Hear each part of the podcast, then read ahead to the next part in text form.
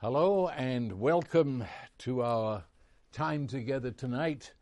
And I want to get right to this text that is really the beginning of these verses that we're going to be with for the next number of weeks. It is in Matthew's Gospel in chapter 5. And of course, we've seen that in verse 1 of chapter 5 uh, that Jesus went up the mountain and had this private chat with his disciples. And the first thing he said to them, Blessed are the poor in spirit, for theirs is the kingdom of heaven.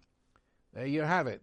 We're in. We've started. That's the first of what has been termed the Beatitudes, which I, I said before is, um, I think, an unfortunate title. Why not just leave it as a chat that Jesus had with the disciples? But this first one, um, frankly, it it sounds very negative. Blessed are the poor in spirit, and of course, um, religion has really run with that because there's there's an undergirding idea that if you're going to be godly then you've got to be living in abject poverty. I'm sure you've noticed that. Uh, certainly in movies, especially if they've been produced by a church, that the uh, lead characters of godliness always look uh, sort of poor. They they get their clothes from uh, the Salvation Army and, and, they look half starved and probably sick, and um, they're portrayed that's a saint. Well, uh, and of course, they take this verse. This verse becomes that's what it's all about. You see, blessed are the poor in spirit. Um, so, is Jesus saying that blessing? And remember what I said last week this, this is the most intense word that you could use for joy. It, it means joy that is abundant, amazing. In fact, it would describe living in a state of bliss. Is Jesus saying that that sort of life is defined by living in abject poverty? Sounds depressing. Does not sound like blessing, that's for sure. Um, no, I think we've got to take a long look at this. Stand back. This, uh, it's a, the first statement of Jesus that we have at least um, in Matthew's Gospel. Um, and it is the beginning of something utterly new.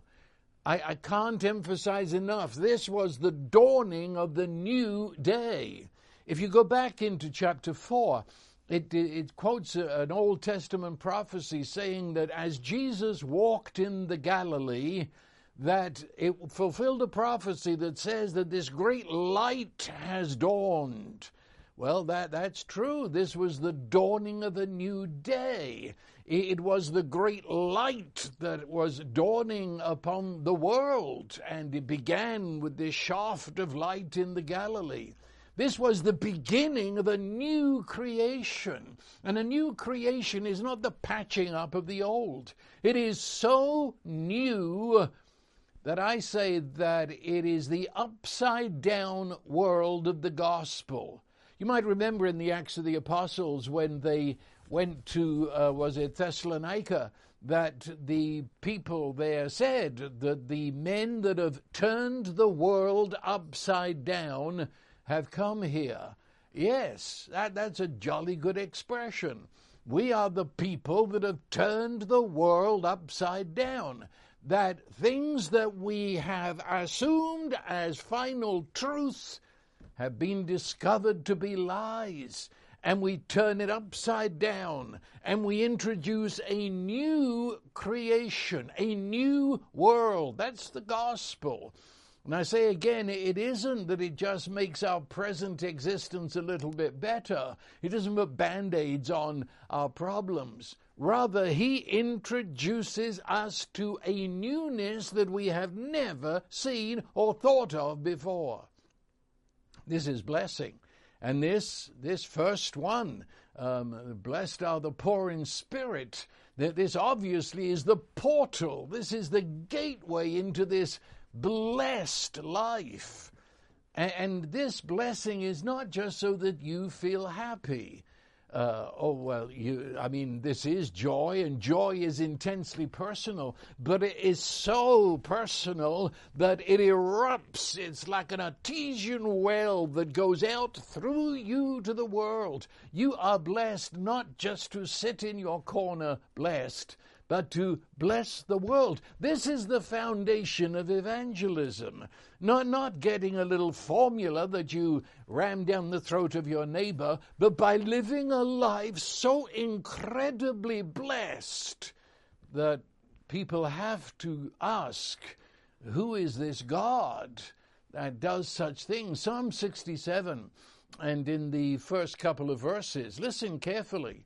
It says, God be gracious to us and bless us and cause his face to shine upon us, which you might remember is a phrase of the original blessing that God gives in Numbers chapter 6. So he's speaking here of God be gracious to him, bless us, let your face shine upon us, which means a grin from ear to ear, the shining face of delight. Well, for what? Goes on, that thy way, the way of God, may be known on the earth and your salvation among all nations. Did you get it? It says that His grace seen in you his blessing in you, upon you, His face shining with delight upon you, causes the way of God to be known on the earth and His salvation to all the nations. So, this is not only going to transform your life, it's going to be the means of bringing salvation to all who see you. This is, this is the impact that this measurable blessing has upon you and the world. So let's get to it. Blessed are the poor in spirit. Well, let's dig ourselves a bit deeper. What does this word poor mean?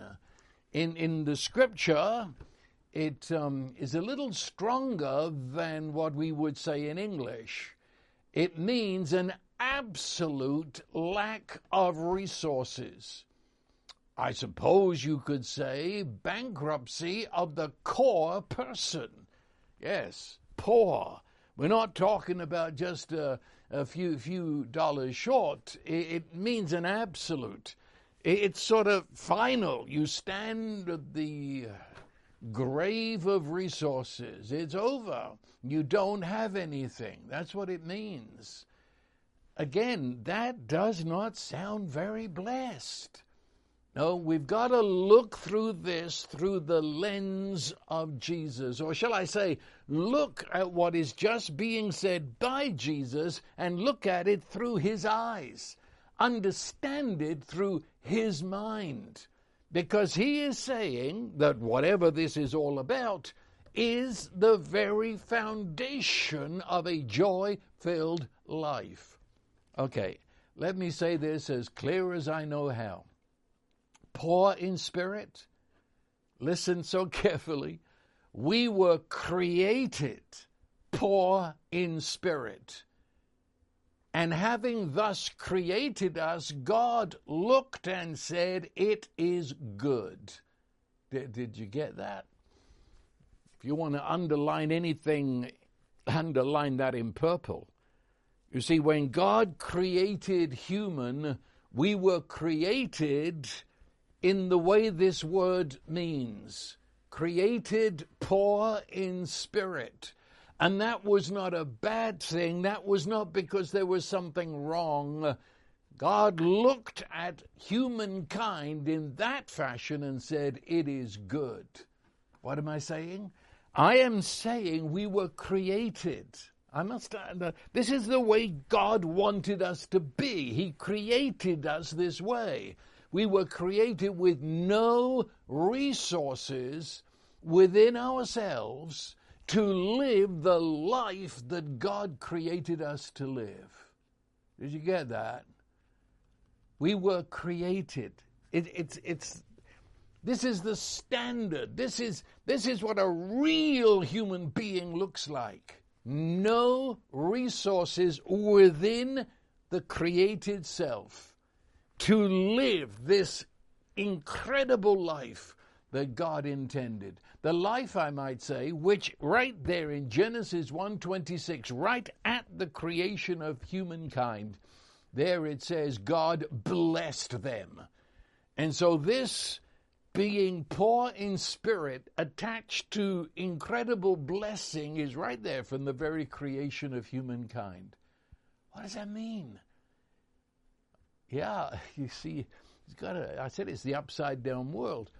Um, because we were created to be containers.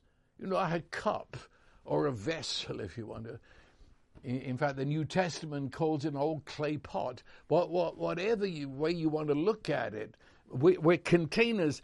Something is put into containers. Containers are the receptacles. They receive that which they contain. And we were created to be containers. That is, we were created every part of our being, our inmost soul, spirit, uh, the very organs of our body. We were created to be containers of God, Father, Son, and Holy Spirit. That's the meaning of life. So it means then we had to be created empty in ourselves. Totally empty, absolutely empty. Empty of ourselves in terms of I don't go into myself to draw resources in which to fully live this life. Rather, I recognize I am a receptacle to contain the glory of God's love and strength and wisdom and ability, so that my life, which is genuinely my life, yet it was to be drawn from the other source of the Creator Jesus the Christ. So I, contain him in order to reveal him in all my life through the Spirit. And so life would be a relationship lived out. Life would be fully me living, and yet at the same time, another is my source, another is life within me. And yet we are so utterly one. I live, but I'm a container of another. And in being a container and express that one in all that I do, at the same time, I am living in fellowship and hilarious friendship with that person. So within myself, I am living in relationship, fellowship, friendship with the Holy Spirit who reveals Jesus who is in the Father. And, and, and that, that's being fully alive. I, I, suppose you could, I've been using the word container. Um, let, us get very mundane. Uh, you see, the, the cup, that cup that's there, there on your table, that, that cup is a receptacle, it's a container. And the, the cup, in order to be the cup, must simply be available to receive that which it contains. And so you pour the coffee into the cup. And it's interesting, once that is done, someone will say, Pass the coffee. Um, just a minute, you didn't say pass that beautiful cup with all the designs on it. No, the cup in that sense has been swallowed up in what it contains. And so you pass the cup, but in actual fact, you're passing the coffee because that's what the cup was all about. When you have friends around, you do not pass out cups to be admired. You pass out cups that have something in them, and that's what it's all about. That's you. Do you understand? That's you. You are this incredible creature. You're a made thing. God made you, but He made you to contain Himself, and yet not as a robot, but that you, in all you do, you should be revealing and expressing and living out from this friendship with the God who dwells within you. Which means, of course, we were created then to rely upon Him. If there's nothing to draw from within me, I rely upon Him. I trust Him. I depend on Him for everything that makes for life. Uh, I am aware that I am supported with His strength, His provision, His protection. Life is, this togetherness with God, and it's not a put on. I don't know how to say it any differently. You know the sort of people that go around and they're so wanting you to know that God is their strength and their provision and protection, that you, you, you wonder where they fit in. It's, it's that funny person that stands up and they bless you with their singing. And then when you say thank you, they say, It wasn't me, it was the Lord. You say, oh, So silly, I saw you singing. Um, no, this is such a unity. I live. I live, and I don't keep on reminding everybody it's not me, because it is me. And yet I know I live with a wink because I live, yet it's not I, it's Christ that lives in me. That's how we were created to be. Huh. So you see, poor in spirit. Yes, out of my emptiness, but filled with His glory, that's where all of life flows from. All of life. To every member of my body. You understand? And so my mind is affected. I, I, my mind, it says, in fact, we have the mind of Christ, and yet I'm, I'm thinking, I'm desiring, I'm imagining, I'm feeling, and yet, and yet, there's another within me, you see. Even the functioning organs of my body, it's fitted for, for Christ to live in. Have you ever thought of the fact of the incarnation? that your body is so fantastic, so incredible, that, that God the Son could come and take up residence within a body just like yours, and He still has it, and He's never going to get rid of it. God can function perfectly well inside your body. Wow. So every part is fashioned to contain and glorify God. That's why in creation we were created, says Genesis 1, in the image of God. And by that, it doesn't mean you stand in front of a mirror and, and, sort of God, you see God or something, reflection. No, you're not a reflection. It says you're made in His image. Well, only God can image God. And that you see, it's impossible to be fully human, to be blessed, and to image God without this union of my emptiness filled and filled with his fullness. Ah, but then what, what, how do we get to where we are today? Sin, you see. And, and sin wasn't just uh, doing bad things. That all came later. The bad things we do and say, um, they all come from what we're talking about, this, this relationship, only sin ha- has messed it all up. You see, at the heart of sin is the lie. That's what Jesus said. Satan was the liar and he was the father of the lie. The lie which was spoken to our first parents in the Garden of Eden. And that lie, which was assimilated and believed and trusted in, blinded them and the race that came out of them to this created good position of being a container dependent. In fact, the lie authorized something that had never been known before independence. I'll do my own thing. I'm the master of my life. What's happened? Now there's a belief. You see, Satan said, You shall be as God. What, what's that in the light of what we just said? Satan was saying, You shall be not merely the container, you will be the contained. He convinced the coffee cup that it was the coffee. That's very frustrating if you're a cup because you're not the coffee, you see. You're not. You're, you're, you're the cup. And yet Satan says, You shall be as God. That is, you shall be, well, you'll be the meaning of everything. It, it's all about you. Uh, within you, said Satan, are all the resources to live. Within you, all the wisdom to know what life is about. Another phrase was invented that day called self sufficient. See, I, I can do it. I've got it. Um, it's all wrapped up there deep inside my little cup uh, somewhere. I've got it.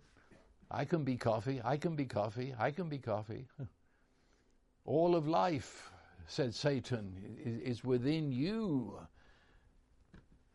So he turned the created truth on its head and said, in effect, Blessed are the independent.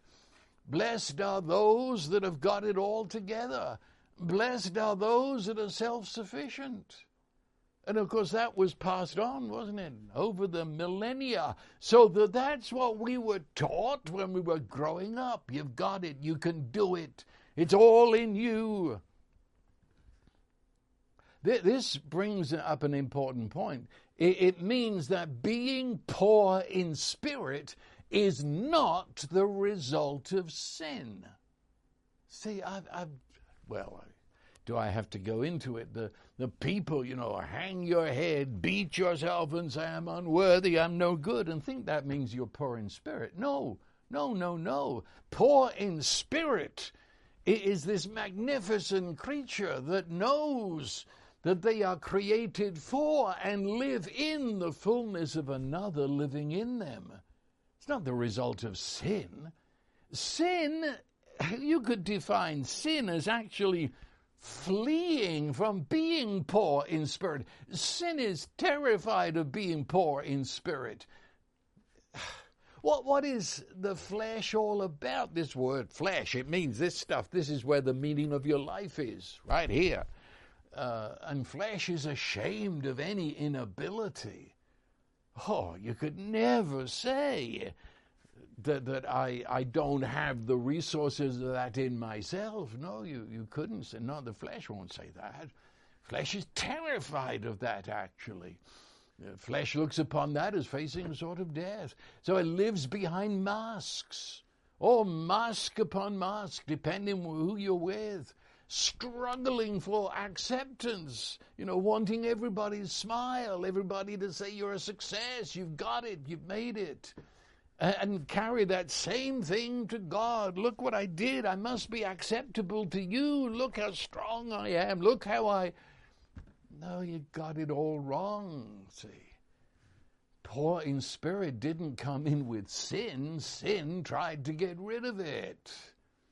So we, we it's terrified. The, the, the flesh is terrified of anything, any situation, any circumstance, or any person that would reveal the real emptiness.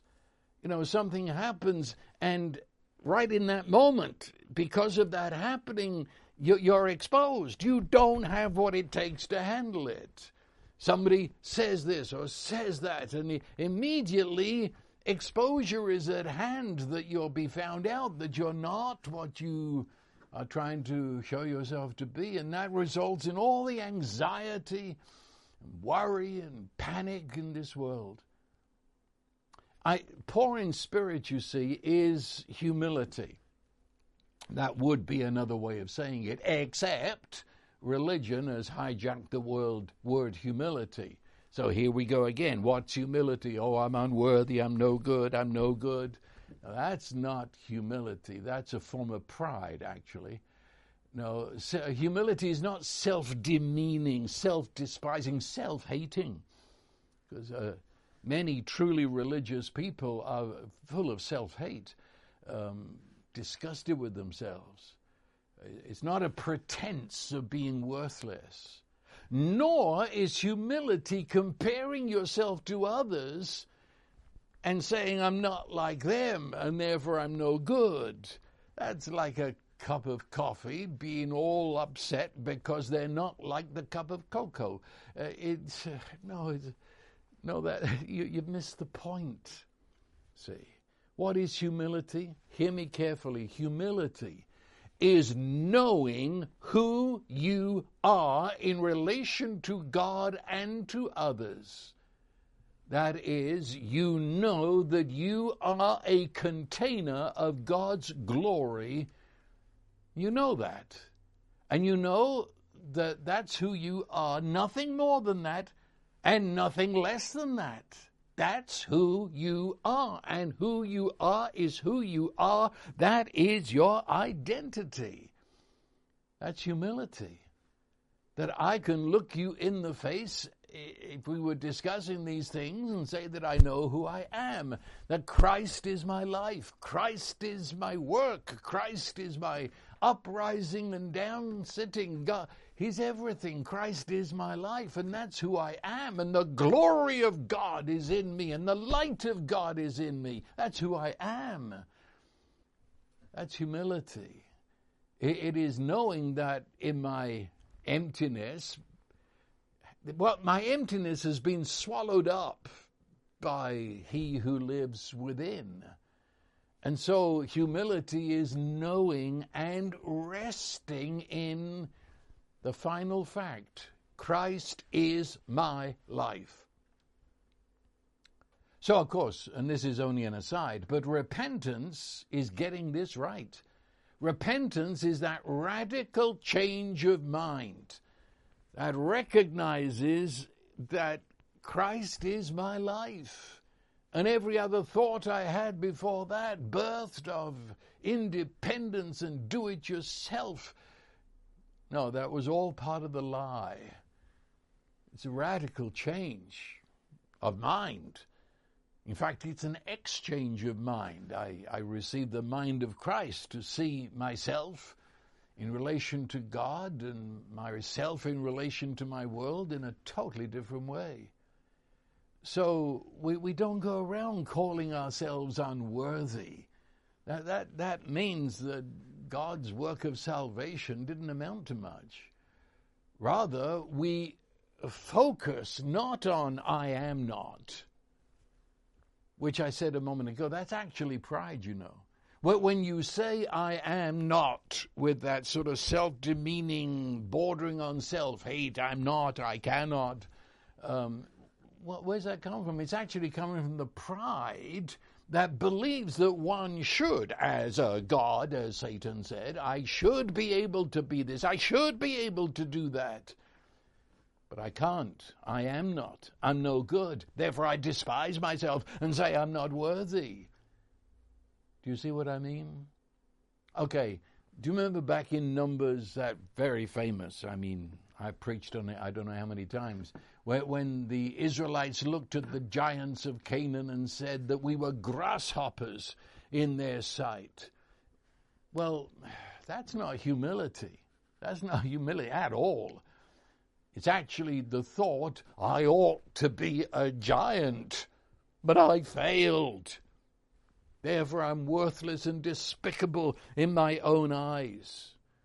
Well, no, you see, God had already said that He in them would overcome all that stood in their pathway. They overlooked that, looked at themselves and said, I'm not a giant, and I should be, because Satan said I should be a God, and therefore I hate myself for not being what I could. You see what I mean? Poor in spirit rejoices in being the container, focuses on the one who fills us. And that's where worship comes from. That's where delight in God comes from. That's where praise, thanks. We, we expect of his continual life within us, for he has given himself away to us. And we walk out every day to act as if this is true. I think one of the best definitions of this poor in spirit is in 2 Corinthians 12 and beginning possibly at verse 8. Um, you remember it's a thorn in the flesh, which I will not go into now, except to say it's not sickness. But um, he writes about this thing that was happening to him. There was like a thorn cutting into his side. And he said, Concerning this, I entreated the Lord three times that it might depart from me. Which is to say, we, we I mean, when he says three times, he wasn't counting. It's over and over and over again. He asked the Lord to get rid of this thorn. And the Lord said to Paul, He said, My grace is sufficient for you. Listen to this. For my power is perfected in weakness. Did you get it? This is what Jesus is saying here. Exactly. My grace is sufficient. That is, my grace fills your cup. And my power, my grace, my love power is seen to perfection in your weakness. The deeper your cup, the more the coffee, you see. So, Paul got it. I got it, he said. Most gladly, therefore, I will rather boast about my weaknesses, poor in spirit, in order that the power of Christ may dwell in me. And again, without going into it, that expression, the power of Christ may dwell in me, um, that phrase in the original language means may come over me like a tent, so that he fills me and I am contained in him.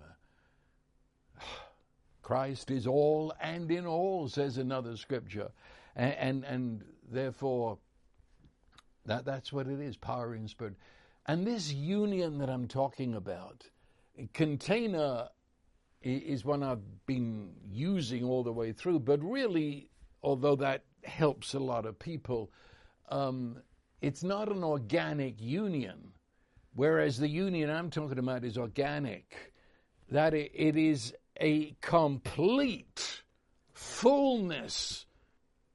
God in Christ by His Holy Spirit in the fullness of who He is, matching our created emptiness, so that He fills me, and now you cannot really tell the difference. And that's why I said you don't go around making that difference and saying, well, it wasn't me, it was the Lord. Then who on earth uh, is me?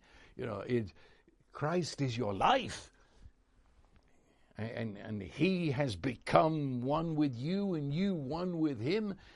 He never becomes you, you never become him, but it is a perfect, complete union so that the poor in spirit is swallowed up in the fullness of God in Jesus Christ. See, I say it again, he did not come to improve and strengthen your flesh that it might be strong in itself. Boy, is that a satanic lie. Did you hear me? You see, the flesh believes, even though it's but a container, that it is the contained if it works at it. And there is much that goes forth today in the name of Christianity that says that Jesus came to improve that flesh. He came to give me the strength. If I try hard enough, I can be like him, you see. And, and it appeals to my created flesh self that, that, you know, I'm trying to be like Jesus. Well, can you really criticize that? That sounds a jolly good idea, except there is a way that seems right unto man, but the end of it is death. He didn't come so that you could try and be like him. He didn't come so that you would be some sort of follower of him. He came to actually unite with you so that he's in you and you're in him. And to meet you, I'm not aware that there's two of you, like the Holy Trinity Father in the Son, in the Spirit, Spirit in the Son, in the Father. And we say one God. Yet there's three persons um, and so now you have been brought into a similar relationship. Christ says that, I mean, listen to what the epistle says Christ, who is our life. Come on, weigh, weigh, weigh that with me. Come on. And put your name in there. Christ, Jesus, through the Holy Spirit, Christ, who is, put your name in, my life. So he doesn't give you a thing called life. He, do, do you follow me? He, he, he doesn't stand over here and give you something. Look, put it this way. If you said, Would you give me that New Testament? Yes, I can do that. I, I can give you that New Testament. But if you say to me, Would you give me your heart? Uh, no. I, I don't cut out bits of me to give to you. If I give you my heart, I must join myself to your life forever. Christ Jesus is the life of God inside our humanity. He is our life. Who, it says, who is our life? It's not a what, it's not an it. Jesus, the Christ, through the Holy Spirit, is our life. That means he has joined to you. So that again, Galatians, what is it, 2.20, that I live, yet not I. It is Christ who lives in me. Or again, he says in Philippians 1, for me to live is Christ. That's poor in spirit because Christ lives in the one who has recognized that I was created so abjectly empty so that Christ could fill that emptiness. And he goes on immediately, he says, Blessed are the poor in spirit, for theirs is the kingdom of heaven. And in, just uh, very much an aside, in some of the Gospels it says kingdom of God. Here it says kingdom of heaven. Uh, that is because the Jewish people of that day uh, were very, very, very uh, afraid of using the name of God. And so they substituted that for heaven many times. And you have that here. It's the kingdom of God or the kingdom of heaven, which is to say that place that is uh, filled with the fullness of God. Kingdom of heaven. What, what is the kingdom of heaven? It is not geography. That is, there's no place that, that's got, uh, you know, geographical boundaries. There's no place that's, you know, so many miles across. There's not that sort of location and nor is the kingdom of God to be found in a sort of, I'll say, put it in parentheses, I, when, when a godly political system, there's no such thing. Um, God certainly has a place. Certainly, it says he turns the heart of the king but he's not part of any political system. A political system is not the kingdom of God. And nor do we look for a day when a corporation will be the kingdom of God, nor a city or anything like that. Now, where, where's even the fact come from? A kingdom of God. Well, the term Christ is the Greek word for the Hebrew term Messiah. And Messiah, if you trace the history of that word, goes back to David. Messiah became the term used for the kings of Israel, David being the only one that really was an image of what it meant. But it meant the Holy Spirit came upon David and made him the king and he was therefore the Messiah, the anointed one, which is translating both those words into English, the anointed one to be the king of that people, and they were in the Old Testament the people of God on earth, where the wisdom of God and the revelation of God came through them. And, and so the kingdom of Israel in the Old Testament, overseen by the appointed king, Messiah, was the kingdom of God on earth, although everybody knew it was a very faulty picture of that. And so they expected in prophecy, they expected a Messiah, the final Messiah, the absolute king who really was the one who would reign from God. And he would have his domain, and they called that domain the kingdom of God. Well, Jesus is that king, and therefore he's that Messiah. But of course, it didn't turn out the way everybody expected. They thought it would be a geographical sort of thing. And Jesus would reign in Jerusalem, and there'd be boundaries and border posts, and he'd kill all his enemies and everything. But no, he introduced, yeah, upside down. He introduced something totally other.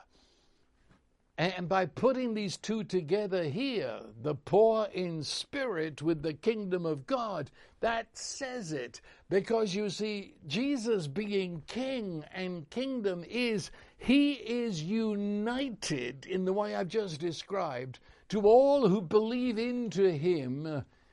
He's united with them through the Holy Spirit to the point where it says that we sit with him in heavenly places.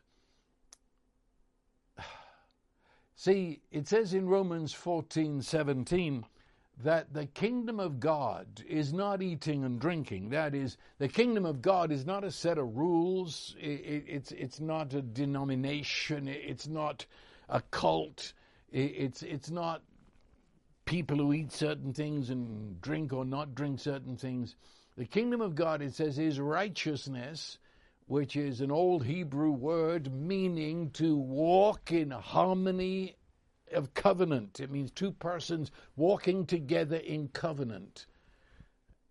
So the kingdom of God is persons who walk together in covenant.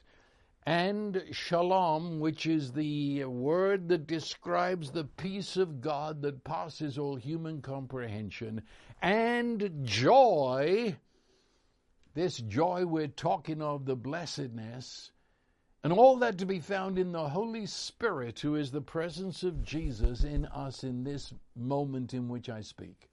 So the kingdom of God is living in covenant relationship, in divine peace, and in supernatural joy in the Holy Spirit who unites you with Jesus in this moment. That's what the kingdom of God. So I say again, the kingdom of God isn't trying to be like Jesus or to be his follower. Rather, it is being con- in, that container which is united. It is that organic relationship where the person of Jesus is united to my person through the Holy Spirit. I live, yet not I. It's Christ who lives in me. The result, speaking thus of the kingdom of God, 1 John 2 6, the one who says he abides in him or lives in him, in what we're talking about here, ought himself also to walk in the same manner as he walked. Well, there you got it, don't you see? One who says that you live in him and he lives in you, that's the, that's the kingdom of God. Well, then, you walk on this earth the same way as he walked. Now, see, when I say that, I can almost hear the, the anguish of religion going on that I've got to try harder. I've got to read my Bible more. I've got to, I've got to, I've got to, I've got to, and all that religious anxiety. I've got to try and try and be and walk as he walked. I go back and start this all over again. You see, that is the cup talking that hasn't yet discovered that it is only a container. How do you think that we walk as Jesus walked? There's only one person who can walk as Jesus walked, and that's Jesus. And the Christian life is stop your trying and rest into the glorious fact that He is the only one who can live this Christian life and He comes to live inside of me. Well, try on 1 John 4:16. We have come to know and have believed the love which God has for us. God is love, and the one who abides or lives inside of love lives inside of God, and God lives inside of him. By this, love is perfectly matured with us, that we may have confidence in the day of judgment. That is, there's no more fear of judgment. We're embraced in the love of God. But then it finishes up because as He is, so also are we in this world. Do you get it? Or what about Philippians 4 13? You know this one. I can do all things through him who strengthens me. Oh, there you have it, you see. that, that Paul, who just wrote that, he is poor in spirit, but he is completely absorbed with the person who fills him. And so he says, I can do all things. Well, he's, he's talking now not as an empty cup. He's talking of through him. I can do all things through him who strengthens me. And that's where we come to the organic part of this relationship. The Amplified New Testament says it perfectly. The Amplified amplifies the Greek language there. And he says, I have strength for all things in Christ who empowers me.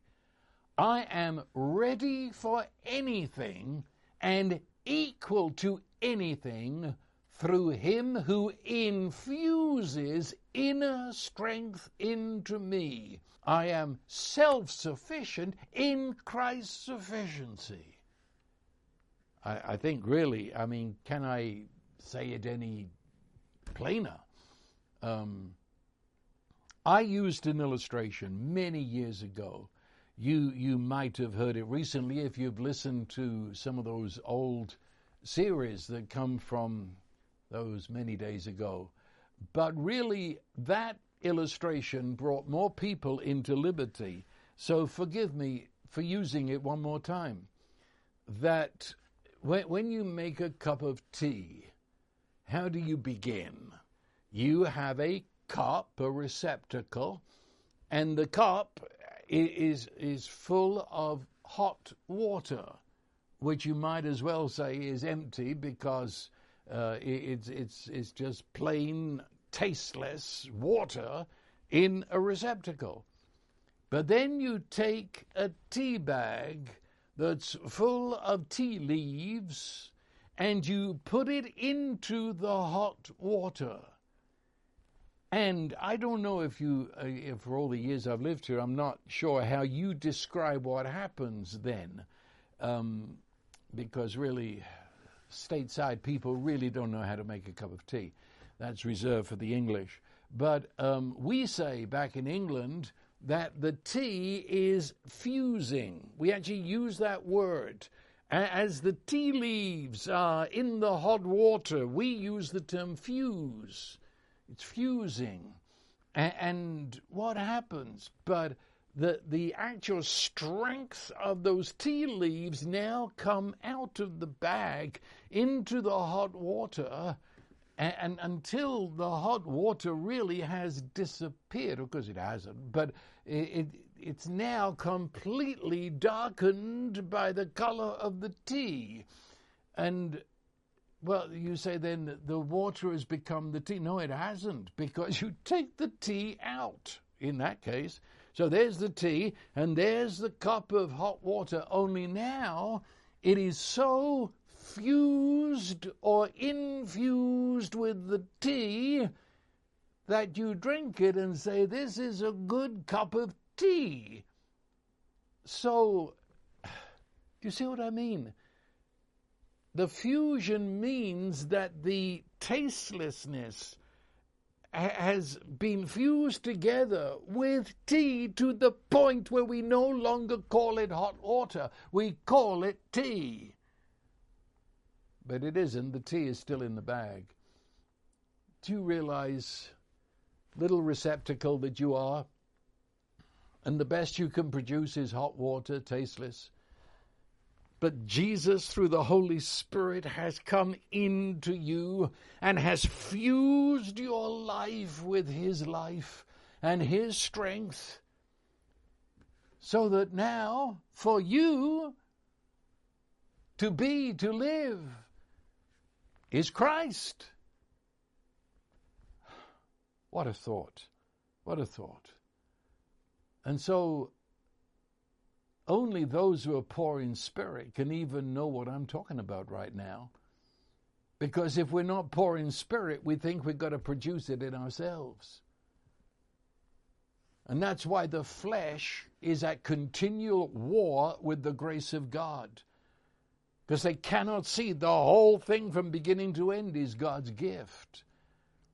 That, that's why religion calls us heretics because we are saying these unspeakable things that fill and undergird the entire Bible.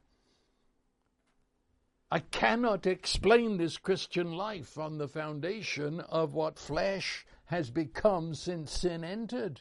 No, because flesh, I say again, flees away from poor in spirit. It's terrified of it. But we have come to that incredible rest where we've embraced this impossible life. And we know it is impossible. Jesus said it's impossible for you to live this. As surely as it's impossible for the cup to produce the coffee. But just relax then. Snuggle up into the impossible and let the Holy Spirit be within you the very life of Jesus. And you will is the kingdom of God. I, say, I say, is it? Because that's what it says. For theirs is the kingdom of God. This isn't something that's going to happen after you die, nor is it some special time at the end of all times. No, it's present tense. It is. While you're right there working in that corporation, while you're right there in the House of Representatives, while you're sitting there in education, while you're constructing that building, while you're doing the housework, you is the kingdom of God. That is, you are the presence of Jesus in that place where you live. He blesses you so that the world might know the ways of God. Well, what do I say? Be still. What we've said tonight, don't get distracted. Don't, don't, you, you got to be still and ask and let the Holy Spirit open your eyes, your inside eyes, to see. And not only to see, but to revel in your creature weakness. I remember when I first got this, decades ago. I, I remember it. Um, and it was on that verse I quoted a moment ago where the disciples, when they began just to touch what this was about, they look in horror at Jesus, said, Who then can be saved? And Jesus, it says, looking on them, as if, boys, you're not going to believe this. He looked on them and says, With men, with human beings, it's impossible. But with God, all things are possible. And, when I, when the Holy Spirit made that alive to me, salvation with human persons, it's impossible. That was a moment life changing. It's impossible. Then why do I keep trying? If Jesus said it's impossible, then let me revel in the impossible.